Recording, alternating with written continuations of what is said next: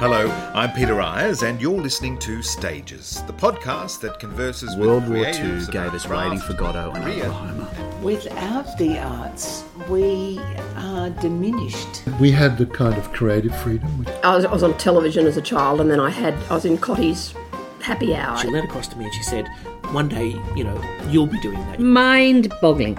They were even lined with purple leather. Uh, I went to the ABC and auditioned. I was so fit at the end of that, I- you could have ended me in the Melbourne Cup. I and I still firmly believe that great work can be made in small places. If nobody's going to respect your talent, you've got to respect it. I hope I've been entertaining, that's all. Well, that's very kind of you, Peter. But you are a friend. and as are you. Yeah, it's a date. it's a day. Hello, I'm Peter Eyers, and welcome to the Stages podcast. My guest today is Mitchell Butel. As artistic director, Mitchell Butel took the reins of the State Theatre Company South Australia in a year like no other. The multifaceted theatre maker had not only commenced an exciting new venture, but also faced navigating the company through a global pandemic. His resilience, versatility, and creativity, evidenced through a lifetime on stages and screens, provided the perfect armour to take on this ominous force. He describes what that has been like, as well as reflecting on a celebrated and extensive career. Uh, Mitchell Butel, nice to see you. Great to see you, Peter. Um, Peter who? Peter who? Yeah, That show business. That show business, yeah. Mitch, I remember a conversation with you several years ago when you were pondering what you were going to do next. Do you remember that? Where were we? I forget, but But yeah, yeah. but you, you I don't know you, you whether you'd felt that you'd sort of accomplished much of what you wanted to do as an actor, and I don't know, as we all do, that existential sort of pondering. What's next? You know, as I age, are there, are there still jobs for me? Yeah. Do I want to do something else? Yeah. I think you probably needed to reset yourself. Yeah, that's so true. Well, it's funny. I um, even, ever since a young fellow, I did look at people who who did lots of, you know, who loved making theatre and making up, did it in different ways. Like people, people like Jeremy Sims and John Polson and you know Pamela Rabe and people who went, oh, I want to do a little bit more than just be the actor in town and. And I was, I was lucky. I started directing about ten years ago, and then I, and I did kind of go. I really want to develop that part of my career. And I, Patrick McIntyre, who's now the executive director at Sydney Theatre Company, I remember when I was starting, and I said, "Oh, I really want to get you know get this thing happening." He, and he said, "Give me a lift home one night." And he said, "Well, chop chop," and I went, "Oh, fuck, okay, that's true. I better get cracking. Like I'm like forty now, and and so it was a real him going, time's ticking. You better if you want to kind of turn the boat around, you better get moving."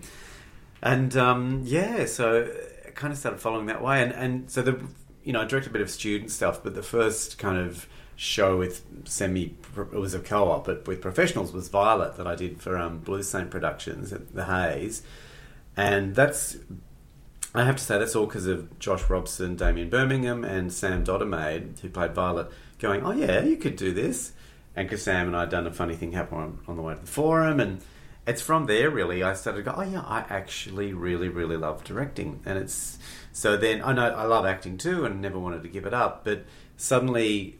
And because I'd been teaching for like the last ten years before that, they all started to kind of coalesce a bit. And I went, "Oh, I think this is this feels good. And then when this job came up here at uh, State Theatre Company, South Australia, I, I went, oh, this feels. I didn't think I'd get the job at all, so I kind of applied on a whim, thinking, oh, this will be a good way to test my mettle in interviews and stuff. And then I, I ended up here in Adelaide. So Because you gathered a, a considerable amount of credits in a short period of time.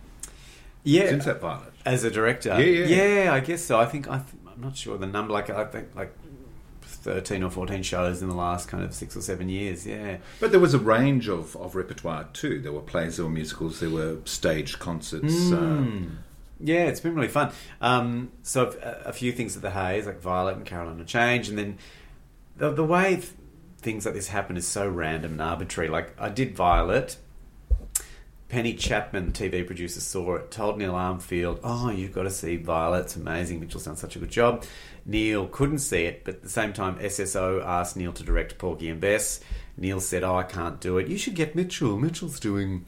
Good stuff with musicals at the moment. So I got Porgy and Bess through that, and which led to other concerts like Candide and Funny Girl, and so it's it's all very you know arbitrary how things you've, you've got to kind of have to ride the wave you're on, I think, and go, oh right, this is this is happening now. Well, and, certainly a wave to catch, yeah. yeah, yeah. And then, uh, like about 10 years ago, too, I, I did think about moving to New York, too. I thought, oh, that'd be fun to do. And I started the whole green card thing with um, that lawyer that everybody used who passed away sadly this year, George Asked. And, um, but yeah, things started rolling here, and I went, so I paid my three grand to the immigration lawyer, which I've ne- never. They've just parked that money, and I've never done anything with it. But I'm glad this wave is a good wave that's happening now. So it's fun. Had you always um, harboured an ambition to direct? Or th- this was something just started to emerge? I mean, when I was little, I, I directed my sister and my brother and cousins in Christmas nativity things at you know at Christmas time. But I really wanted to act when I was younger. But I guess working, being so lucky to work with so many different directors, you do start to go, oh, I see what gets the best out of people. What uh, where being a good facilitator is better than being a control freak, you know. And I get such joy out of seeing people do well and going. I think this is a good platform for you. I think I can help you get to a higher level. I, they're like like my little babies. People I direct, like I just get such a kick out of it, and so it's really really satisfying. So yeah. Uh, uh, folk might say that you've not trained formally as a director, but but you've certainly served an apprenticeship in rehearsal rooms, Mm. watching a whole range of directors, and, and I guess absorbing through osmosis Mm. what works and what doesn't, and and not always, but I think actors tend to make the better directors. I think they Or certainly dealing know with how actors, to with dealing yeah. with actors. Yeah, yeah, that's true. So I never formally trained as an actor or a director, but um, I went through Australian Theatre for Young People and PACT when I was young, and lived with three NIDA students for three years while I was doing my arts law degree at New South Wales Uni, and I did majored in theatre. So I'd swap my Moliere Brecht essays for their Laban or and Bogart notes at home and. So I live with Yaron Lifschitz, who now runs Circa, the physical theatre group. Sophie Heathcote, beautiful actress who's now passed away. Daniel Payne, who was her boyfriend at the time. So we had a great time. And then, um, yeah, just I learned on the job. Like I often say, Jacki Weaver was my first acting teacher because I did Six Degrees of Separation with her and John O'May and Robert Alexander and Sue Walker and with that Wayne Harrison directed. And we entered from the audience, all the kids in it, and I, I, I entered like an hour into the show. So I had to sit. We ran for like eleven weeks at the drama theatre. So I would watch them every night get better and polish things, and I'm like, oh, that's how you get better. So um, yeah, I had a lot of very good formative experiences, and and doing Grease with David Atkins and Guy Pearce and stuff. I, that was that went for like fourteen months too. So repetition was actually really good because you get unlike.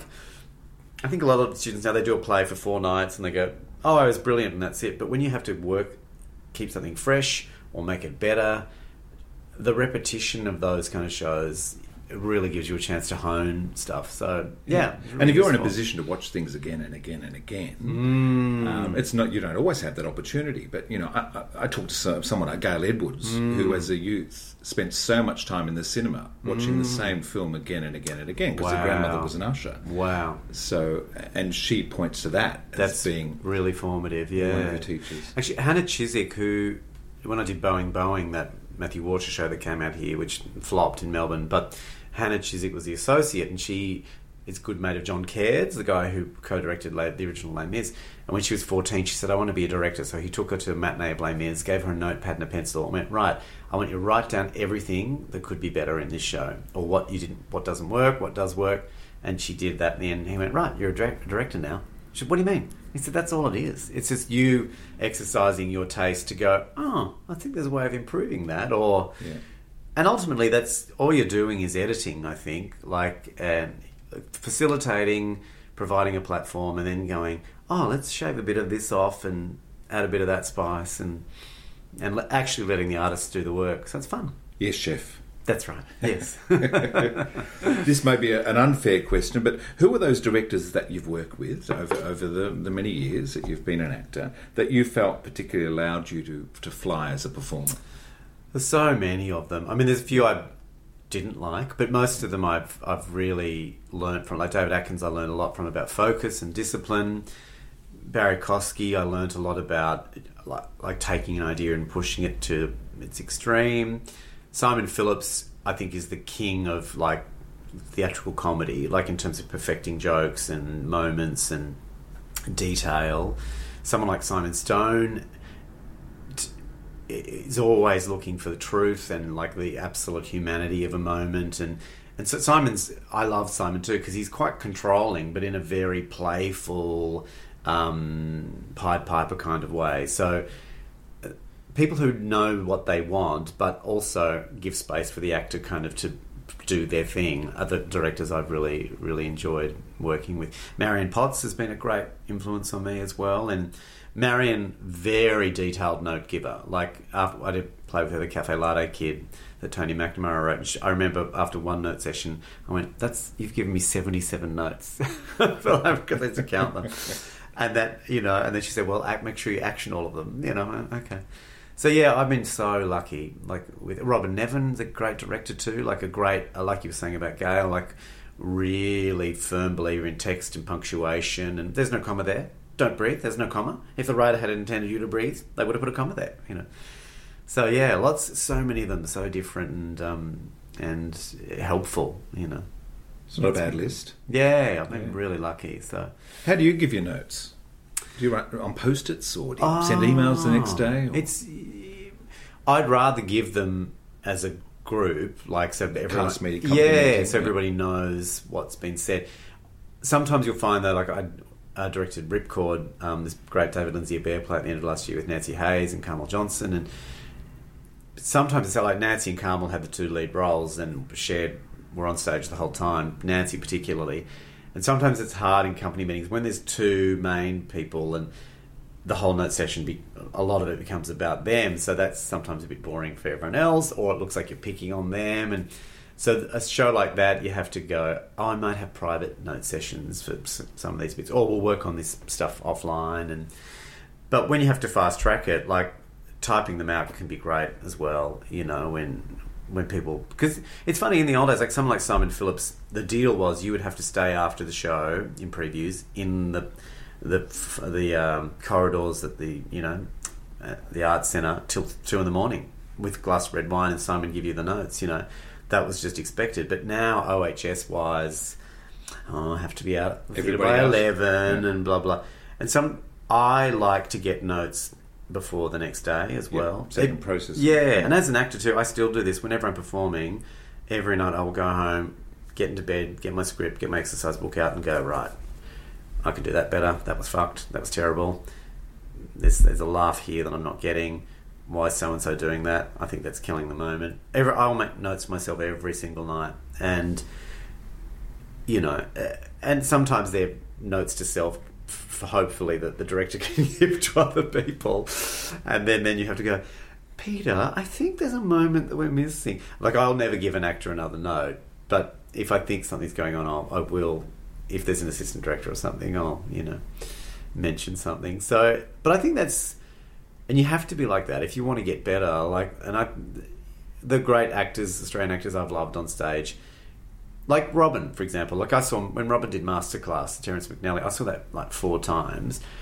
Rodney Fisher directed it, beautiful. Each time better, better, better, better. I'm like, this chick is going home and working on this and trying to perfect moments and. That's so great, and that's why I love seeing a show at the beginning of a season and seeing it at the end. If it's a good actor, sometimes you see an actor and you go, "Oh, it's exactly the same as it was on opening night." So, but well, how joyous! What a like it's a sport. Like it's someone getting better and better at their job. Yeah. Mm. Working with that, that company, that ensemble of actors. to Yeah, yeah. Understand how Yeah. everyone's going to play their part. Yeah, I love it. And how you can serve each other best get and the off on it. audience. Totally. Yeah. Mm. What about your play, favourite playwrights to, to perform and uh, also perhaps to watch? Mm, wow. Um, oh, I've been so lucky in performing so many. I, text wise, I loved doing Mourning Becomes Electra with um, Barrie Kosky. That was Eugene O'Neill because it's just such dense, kind of melodramatic, and you have to embrace the full onness of that language, otherwise you look like an idiot. But then I loved, I loved. I've done a, f- I've done a few Neil Simons, which, Yeah, and I great. loved Little Me, for example, is one of my great um, with the great Deborah Byrne. One of my favourite shows ever. you did Laughter on the 25th yeah, yeah, with that Adam Cook directed with Damon Harriman and John Mill and etc. Um, again, like the perfect gags, and you just go, "Oh, what a joy!" To oh, and Garry McDonald, of course, was the lead in that. Yeah, so, so but and I mean, also like I've been lucky to do a few shows. I've done Othello, The Merchant of Venice, and um, Romeo and Juliet a few times. And he, he's not a bad writer, old Shakespeare. You know, Yeah. I remember when um when I did Othello for Bell Shakespeare, I played Roderigo, and Marcus Graham was Iago, and Marcus went off for a few nights because he had migraines. So I'd learnt all of Iago because I was the understudy, but I'd never been rehearsed. But I went on, and uh, but I didn't have any time to do any acting. I just said the lines in you know Wayne Blair kind of moved me around the stage.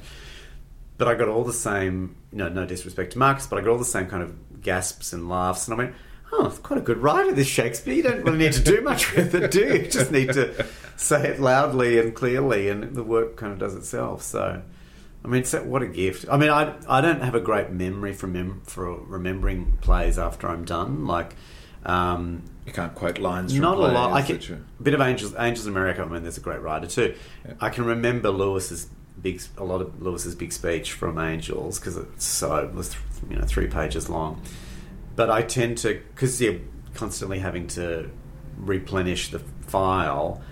I'm not great. I'm not like Martin Sheen on the West Wing who can pull out tracks of Shakespeare or Gilbert and Sullivan. And I um, but when that writing's within you, it's it's you know it makes you look so good. It makes you look better than you are. There are those quotes that stay with you from, from roles that you've done, which, which Mm. resonate somehow. Like, Mm. Eliza, I know your head hurts. I know your nerves are as raw as meat in a butcher shop window. But, but think what you're trying to achieve the language of Shakespeare and Milton and the Bible. See, that's in you. Yeah, it's I. I remember things about. I remember things that emotionally strike with me. Like I remember Six Degrees Separation. There's a line, "Imagination. That's our out. That's our escape." You know, there's certain lines I remember Yeah. from you know Yeah. shows, but yeah. Getting That- old now. I should have had more St John's Wort or something to, to keep my brain in check. So, how are you enjoying Adelaide? You've been here for two years now? Uh, it's two and a half years since the beginning of 2019. Yeah, I love it. It's um, so I, it's a beautiful company who, who turned which turns 50 next year. Um, so it was legislated into being. It, it was the South Australian Theatre Company. You must be the same age, eh? Well, you know, how dare you? I, I'm I'm a year older than this company. Right. So, um, yeah, but legislated into its current form in 1972 by the great Don Dunstan, and uh, so so it had been around before that in a kind of co amateur co-op form, but a professional theatre company in 72. So yeah, it's a beautiful company. Quite, we're probably the second smallest of all the state theatre companies in in the country, and um, but great community of artists here. We perform primarily in the festival centre or in other joints around town, like the Her Majesty's or the Royalty um, or the Odeon. It's great. There's a lot. It's a, it's because it's a small smaller town than Sydney and Melbourne. The communities, the artistic community, is quite connected and quite supportive and collaborative. And yeah, so I'm I'm having a great old time here. Excellent. I'm You- learning a lot. You were in London when you heard you got the job. Oh, you've done your research, haven't you? um, yeah, so I was doing Rumpelstiltskin for Windmill and State Theatre, a co-pro at South Bank, and uh, no, I got, I heard, my last interview was the Sunday before we flew out. We'd rehearsed here uh, with Paul Capsis and Sheridan Harbridge and so.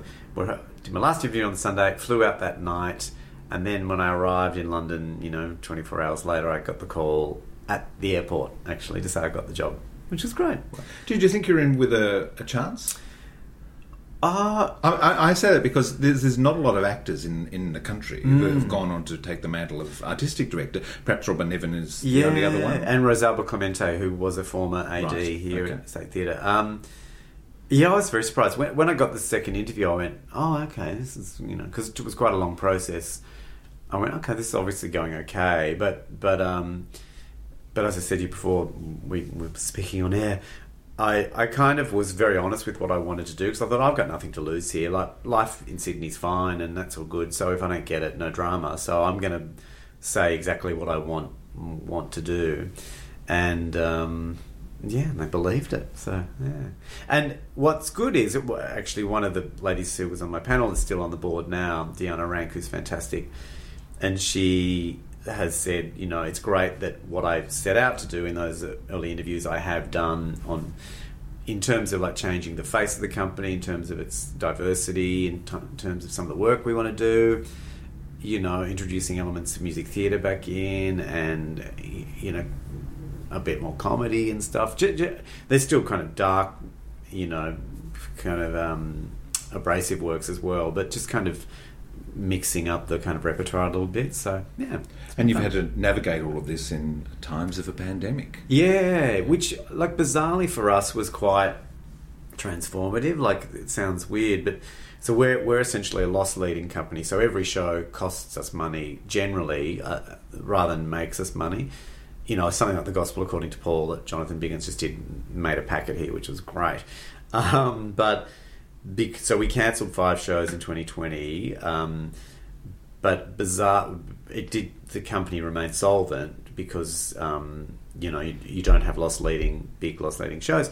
But we were really lucky also to we got a hundred grand from the Arts SA to do this big digital project called Decameron 2.0, where we filmed basically nine hours of kind of newly minted South Australian monologues about South Australian life, using the Decameron, that old Black Plague um, novella, as a kind of basis for. Each week there was a different theme. You know, those who have sacrificed, those who love, those who seek revenge.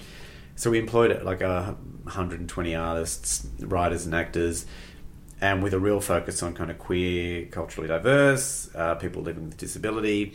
So suddenly, this whole new intake of artists came into the company, many of whom are now going into our main stage work. So it was really good for us, actually. Mm. We got to, a lot of, you know, like 20,000 South Australians watched it. And so it meant that we could change, shake up the kind of stable of, like, with there's so many veteran actors here we still use and who are wonderful, but a lot of new faces coming in, into the company as a result of that. So COVID was kind of Yeah. good for us in a way. Well, yeah, for a very shitty cloud, there were a lot Yeah, of silver linings yeah, for, for people. Yeah, yeah. So, March 15, 2020, what were you doing when, when it all stopped? We were doing Dance Nation, our show, which had done the Adelaide Festival, was in Sydney. We'd done two or three previews at Belvoir. We're about to open. And Sue Donnelly and Eamon Flack came in and went, "We're going to pull it." Like they were allowed to keep going, but and then two days later, the lockdown happened. So it was all a bit strange and weird. It was a really cool show, and it looked great at Belvoir, and you know, um, fabulous nine-person cast, two boys and seven amazing women, and but yeah, we were out of there, and so I was like, oh god, what's and what is this? You know, I put some cans of tuna and tomato and some toilet paper in a in a, in a bag and got back to Adelaide. Going, I don't know what it's. I, I thought it'd be World War Z by the time I got here. It was just such so It unknowable and strange. It came out. Well, it didn't come out of nowhere. It seemed to Mm. sort of happen in Australia for us. What theatres are closed now? Even though we'd known about the virus for, for a couple of months. So well, see, oddly enough, we um, all the state theatre companies are part of a thing called the Confederation of State Theatre Companies, and um, at the beginning of the festival, all the we had a meeting of all the state theatre companies here, so all the ADs and EDs get together at our office. We're all having, you know, chat, chat, chat during the day. At the end of the day, Patrick McIntyre from STC went, Now, what about this COVID thing? Um, this thing in Wuhan? Like, if this happens, we're all screwed, aren't we? Like, if they shut down theatres and we all kind of went, ah, laugh, laugh, past the Negroni. And then, like, sure enough, like a month later, it was all off. So, and we were like laughing about it a month before. So, and and also what was great about COVID is the collegiality that that kind of was. I mean, that was already a very collegiate group, but rather than meeting quarterly, all the ADs and the EDs started meeting on Zoom pretty much once a week. Just to go, hey, how are you going? And how'd you go with government? What can we lobby? What have you done in terms of um, like industrial matters? And and also unifying how and everyone was really good about paying out actors and creatives and you know making sure no one was left behind kind of thing. So it was it was actually a really yeah, that's that, that community. Which, yeah which yeah theatre folk are. and so, you know, STC, in many ways, it was much harder for them because they're a, they're a much bigger company with much higher turnover and had to, you know, and that, plus they had all those capital works going on. And so they, they, STC nearly went under. Had it not been for state government injection back into them, that'd be gone. So, it was a really interesting time to work. And also, you know, JobKeeper was great for some people. For us, we're a statutory authority, as is Queensland, so that didn't, we couldn't access it. So it was, yeah, it was lots of lessons to be learned during it. Hmm. Tell me about a theatre visit to Andrew Lloyd Webber's Song and Dance. Oh my god, you have done That's on Wikipedia, isn't it? That's not the only place I do my research. Um, is it correct? Was that the show that really turned you on? To, I loved that. to theatre? Yeah, the fir- so the first musical I saw was Pippin with Nancy Hayes and Johnny Farnham, Colleen Hewett, and Ronnie Arnold. And then, but I think Song and Dance was, then I saw Snow White and the Seven Dwarfs of the old region or something. And But that was as a young, as a kind of, you know, young adult, Song and, da- Song and Dance was first. Mum took my sister and I. I sat by myself. I could, I could only get two seats for them in row L, and I was in row D or something. And I loved it so much. Gay McFarlane was um, playing the Marti Webb, Sarah Brightman role. And I just thought it was, I mean, it was all New York and fabulous and a woman, like, you know, in love and out of love. And and I remember saying to mum at half time, because at the Theatre Royal in Sydney, and how amazing that, like, you know, it's set in New York and they make the theatre vibrate like it's New York. That's like, you train. idiot. It's, we're, above, we're above Martin Place. That's the trains going by. I'm like, no, it's part of the show. You're in 4D. Yeah, yeah. So, and all those wonderful dancers like, um, was it John Meehan and Leonie Page and Anthony O'Keefe and Cherie DeCosta and, you know, in the, in the dance. But I, I loved it. And then I loved the Theatre Royal because it was like that Little Shop of Horrors, I think, was the next year with Christopher Pate, etc. And and Denise Kirby, and then I think Cats was like the year afterwards, and then Les Mis and the Opera, and I just love that place. I thought the Theatre Royal was a magic place. Crazy for you. Crazy for you, yeah, yeah, yeah. Still is, and I'm so glad it's coming back. Coming back, yeah. Yeah, thank God for Jack Mundy. Like, Yeah. you know. Mm. Yeah, it's wonderful. Wonderful. So, your family took you to the theatre, obviously. They, they, they were your artistic influences. Yeah, I, mean, I was thinking about this the other day. Actually, um, I was so lucky that Mum went. That's money worth. I guess I I really wanted like when I was earlier. I, I please can I go and see Nicholas Nickleby? And like no, it's too much money and stuff. But she clearly knew that it was a big deal for me, my mum, and like taking us to song and dance or taking us to um, other shows. Like, oh, I mean, she she knew what was going on, even though I, you know, it was much later. We had the bigger conversations about who I was. She knew, and I remember Dad too. Like, I the first play that I bought a ticket to myself was Michael Gow's Away, Richard Wherrett's production. Oh, that's right, because Dad took me to see Company with Geraldine and John O'May, etc. Around about the same time, I think Company was the first thing I saw in the drama theatre, which again was transformative and you know, like Tony Sheldon and Simon Burke, and you know, amazing production. And I remember Geraldine singing "Ladies Who Lunch" and literally looking at me in G four, going, "Everybody rise!" Don't looked at me? That's uh, she's so great. But I remember Dad took me that, loved it, and then like a year or so later, I said, "I really want to see Away," and Dad's like, "Oh, that's a lot of money." And I remember him taking me to the Ticketek at the Coogee Bay Hotel. There was a b- Ticketek outlet, and I bought my ticket to the matinee of Away. And that play for me, that changed my life. Away, I just went, "Oh wow, this this makes Judy Farr, Robert Alexander, Graham Blundell, Michelle Ford, and like." I was like, oh, this is a play that was felt like it was speaking to me. Like Gwen, the Judy Farr's character, was quite similar to my mum on many levels. Like, just you know, a woman who'd been through a lot of crises and was quite stern, and and I was just so utterly blown away by And it. a couple of characters your age, too. Yeah, Tom yeah, yeah, yeah. About which I have a funny story actually. A few years later, they did another production, and you had to audition in pairs. Tom and I auditioned with um, I won't name the actress's name. uh, Auditioned with this girl, and and I saw her on the train a few weeks later. I she got it, and I didn't. And um, I said, and and and I, she, I was like, "Oh, congratulations, that's great." She said, "What a shame you didn't get it." And uh, it's hard to do this without names.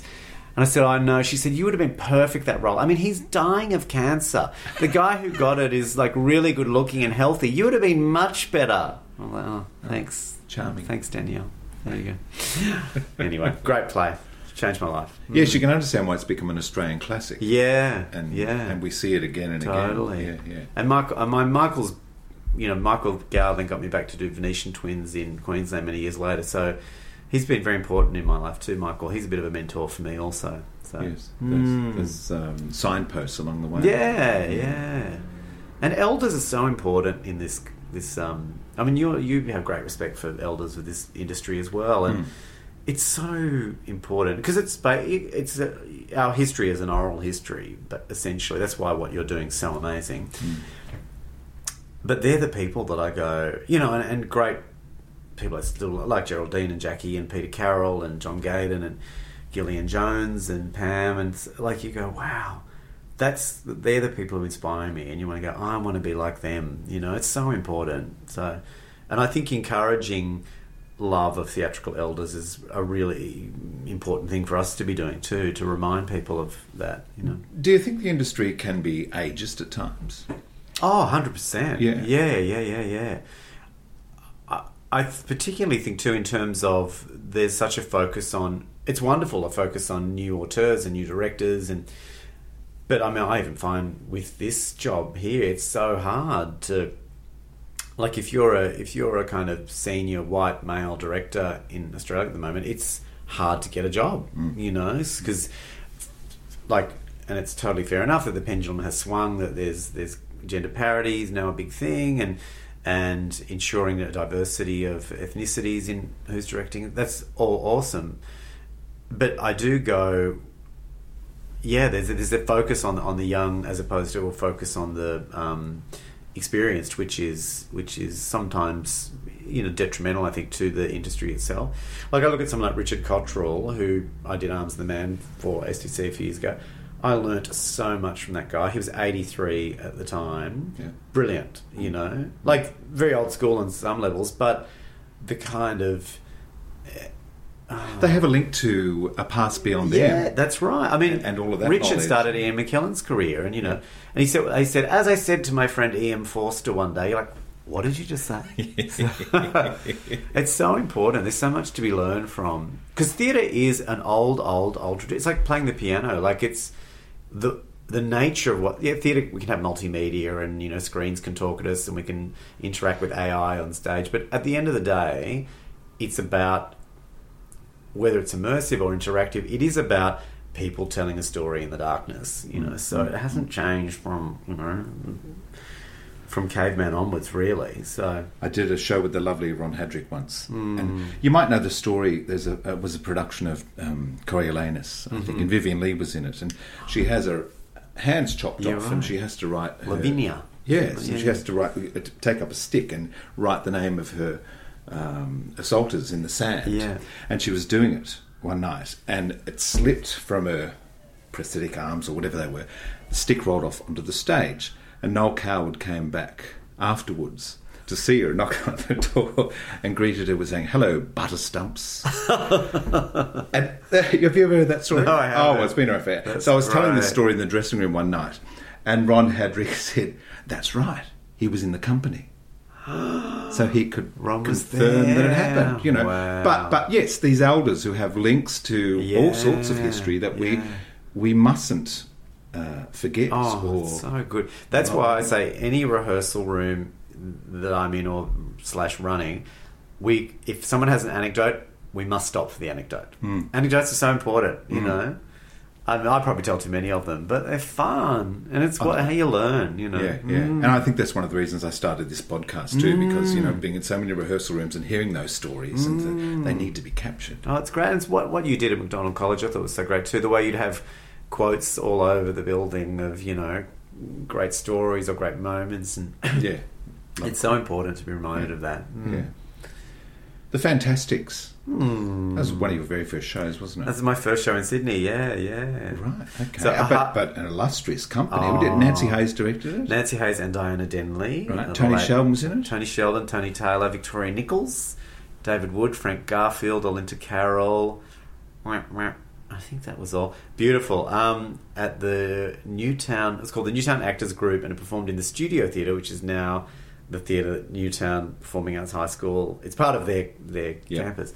Yeah, it's great. Sheldon and, and Taylor became incredible mentors to me. So I mean, there's two more people who I look up to a lot. So, and uh, yeah, and and you know, took me under their wing and educated me. Like they used to have the biggest biggest video collection of music theatre, and you know, told me who the Nicholas brothers were, showed me who Gwen Verdon was, and da da da. And, and I'd go over there and have Sheldon would make a curry, and we'd watch videos for four in the morning, and you know. And I often house minded for them when they were away, and I would just lie to people and say, "Oh, I can't come out. I'm very busy." Because I Yes. get another video from there. Yeah, and learn. And Yeah. all Well, like that. you too. You you had Yeah. a massive video collection. all Oh, the Mike yeah. Walsh shows and all that stuff. Love all that knowledge. Yeah, yeah. And you know that's what frustrates me about the generation today. You you mentioned some some names, some actors, some before. They have no idea what you're talking about. No. They have YouTube. They Mm. have the world at their fingertips. Yeah. Um, but Well, there's so don't- much now, I Yeah. guess, isn't there? Yeah. Like if you want to see Jennifer Holliday do, and I'm telling you, I'm going. You can go to YouTube straight away. You don't have to go to Absolutely. the Lincoln Center Library and No. get the video out. And, you Exactly. know, yeah. Tommy Cooper, who's he? You, you can see a whole bunch of Yeah, yeah. performances. He's he's you Yeah. I do. Th- I do think a lot of them though do get onto past. As I, like, there's a big obsession with '80s music now with with young millennials, and it's like, oh, maybe there's a bit of love of history there. So yeah, Yes, it's so important though. But that was that was a beautiful. And Nancy. You know, I said this recently when she was doing Ripcord. She was in the first show I ever saw, which was Pippin. She gave me my first job in Sydney. Um, you know, the first thing I ever directed pro- professionally was in a theatre that was named after her, and the first show I directed for this company she was in. So I'm like, Wow. So I'm like, okay, you, you I guess you're pretty important to my life. Yeah, So, yeah. and what a, I mean, what a stateswoman she is in terms of professionalism. Always first on the floor after a tea break, lines down, never forgets every note actioned, like the bomb. That woman, Mm, you know. mm. And trained in the school of J.C. Williamson's. Yeah, Yes, yeah. Which, which similar to like that me doing David Atkins stuff. It's about focus and discipline, and you know, but also what Nancy's got because she's got mischief and a great love of and of the of the joy of it. You know, like that has never faded for Nancy, and I think that's why she's so great because she gags for it. You know what I mean? So she's beautiful. Mm, she is. She is indeed. So you've you've uh, demonstrated terrific versatility in, in plays and musicals, comedies, dramas. Is there, is there a style that you prefer? The grass is always greener for me. Whenever I'm doing a play, I'm like, oh, I wish I was in a musical. And when I'm in a musical, I'm like, oh, I wish I was being serious in a play. So it's actually the kind of switching from styles which has always turned me on. Like, if I was just doing music theatre, I think I'd be bored. If I was just doing, you know, legit drama, I'd be bored. So it's it's the mucking around. It's when people go, oh, I didn't know you did that, which I go, oh, that's fun. Like I just directed an opera for Pinchgut, you know, 17th century Baroque opera about which I know very little. But it was great because I was, I was like, oh, I have to learn now about this thing and and pretend. I'm, I'm constantly pretending and faking my way through through things, and you know, being a fraudulent trickster. So that's and that's fun because you always, I think, you always, if you keep stretching yourself beyond that which you can already do, you know, then you expand a bit. Well, you were certainly stretching yourself in the, the last few roles that you've taken on before you've taken the mantle at South Australian Theatre Company as artistic director.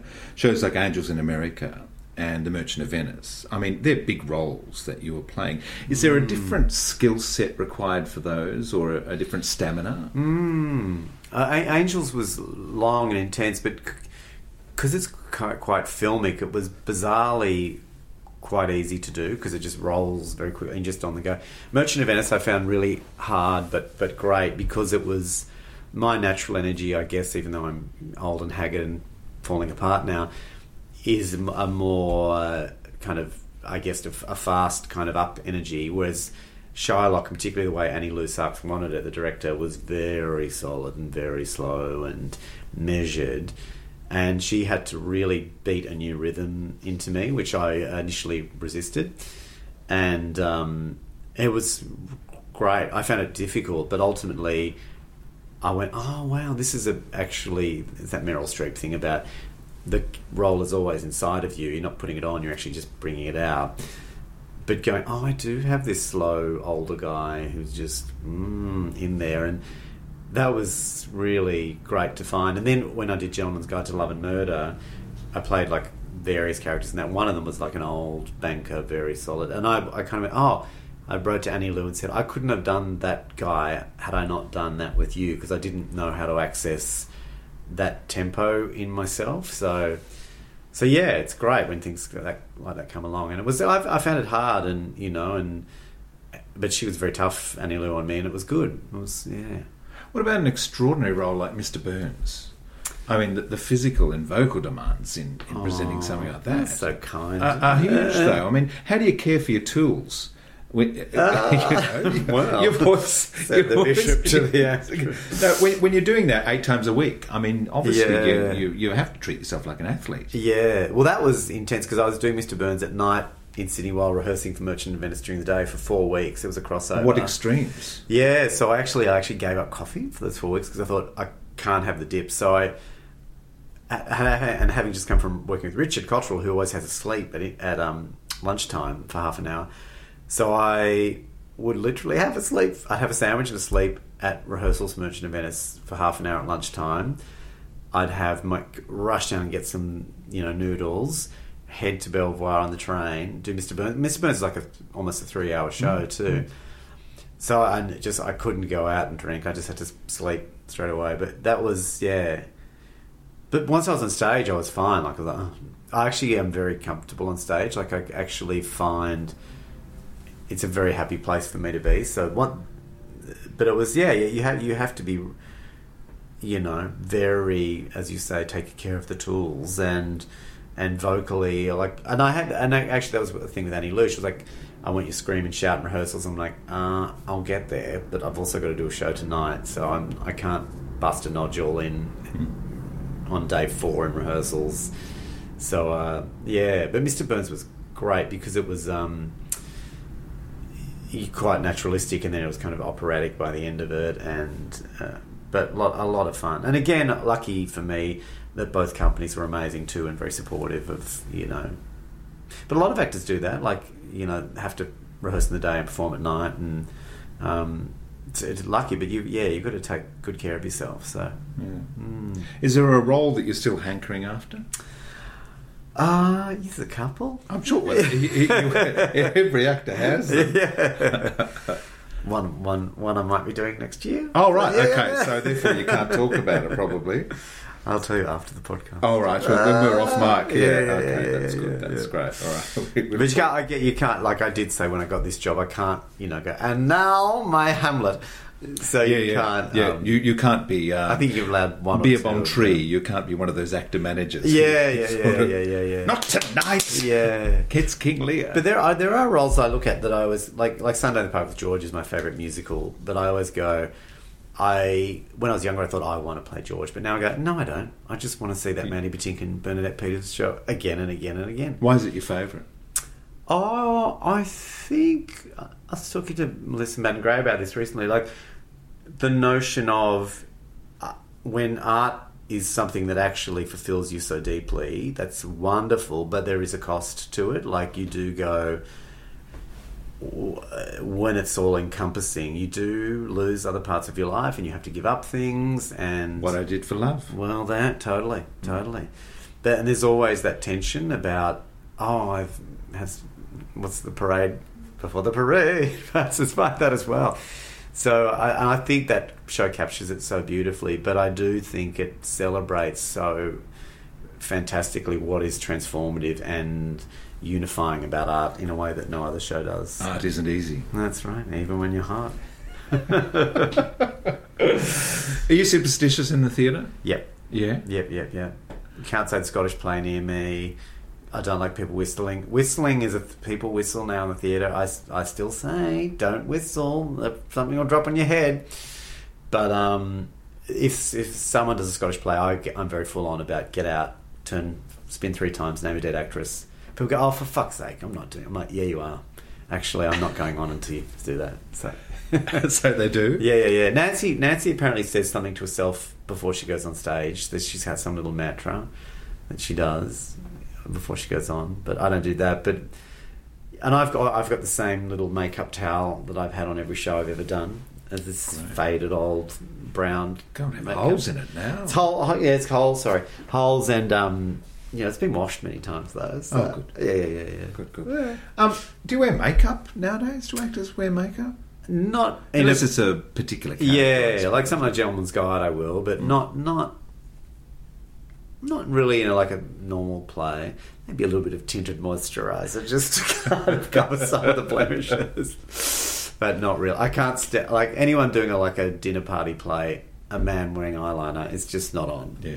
I think you No, know, no. or putting the whites in the corner of their eyes or something. I mean, it's funny, but it's yeah, yeah. Carmine. Yeah, yeah, yeah, yeah. cheeks. You can see it, can't you?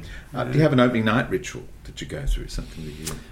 I do like to write opening night cards to people. Sometimes I fail, but but um, And if you continue that as a, an artistic director, yeah, pretty much. Yeah, some again. Sometimes I'm ah, I missed it, but um, I love it because the lead up is all about oh my god, self obsession and ah. but spending that last day going oh.